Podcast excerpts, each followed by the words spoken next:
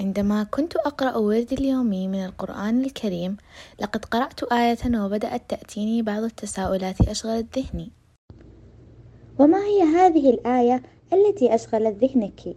إنها الآية الخامسة من سورة يونس. هو الذي جعل الشمس ضياء.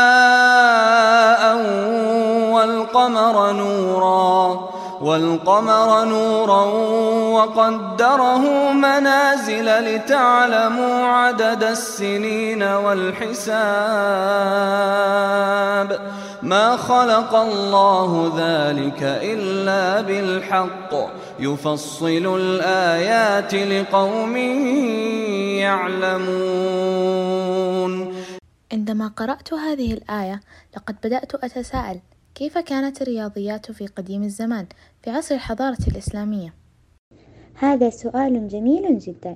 من الجيد أن نربط ما نقرأه من القرآن الكريم في حياتنا وأن نتعرف على كيف كان أجدادنا يعيشون في ذلك الوقت العصيب. والآن سوف أجيب على سؤالك. لقد كان المسلمون أول من وضعوا علم الجبر من خلال الخوارزمي ودرسوا حساب المثلثات وتوسعوا في بحوث النسبة وضعوا نظريات عديدة لحل المثلثات وربطوا علم الجبر بالأشكال الهندسية ليقوموا بشكل أساسي ونظري بوضع علم المثلثات بشكل مستقل عن علم الفلك.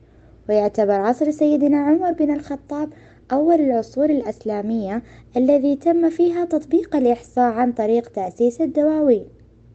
حقا؟ وكيف تم ذلك؟ حيث يتم فيها تدوين البيانات والمعلومات اللازمة لتجنيد جيوش المسلمين والأموال اللازمة لعمليات التموين. ومن هنا تكمن بداية علم الإحصاء. وبتتابع خلال الحصور الإسلامية نجد أن علم الرياضيات قد أخذ مكانة مرموقة ومهمة فقام علماء المسلمين بجمع نتائج العلماء السابقين من غير العرب وترجمتها لينطلقوا بعد ذلك بالاكتشاف والابتكار. هذا أمر مدهش جدا كيف أن المسلمين من العرب قاموا بالتوسع في مجال الرياضيات والحاسب وتطويرها. هذا أمر يجعلنا نفخر بأننا مسلمون. ولقد أدركت للتو كيف أن القرآن الكريم تميز بظاهرة فريدة لم يسبق لها مثيل في أي كتاب بشري مؤلف. كل عنصر من عناصر القرآن يتألف رياضيا من السور والآيات والكلمات وعدد الحروف المعينة وعدد الكلمات من نفس الجزء وعدد وتنوع الأسماء الإلهية. ولقد درست في السابق عن بعض العلماء المسلمون في مجال الرياضيات. هل يمكنك أن تذكري بعضهم؟ نعم وأتذكر منهم الخوارزمي وعمر الخيام وأبو الوفاء.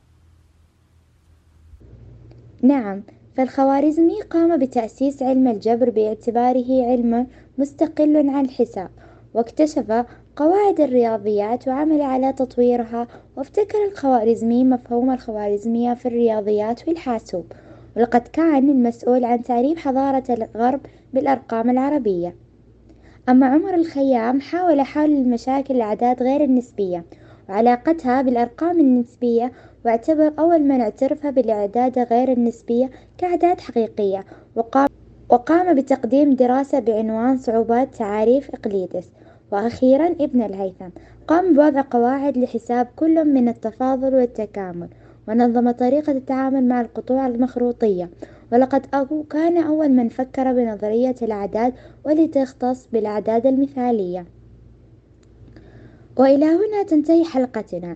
أتمنى أن نكون قد نشرنا بعض المعلومات التي تفيدكم ونتمنى لكم يوم مليء بالإيجابية.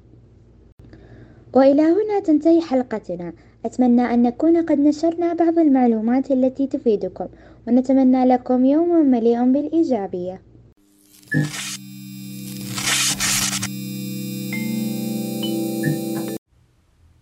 للمزيد من المعلومات حول هذا الموضوع يمكنكم قراءة الرياضيات في الحضارة الإسلامية.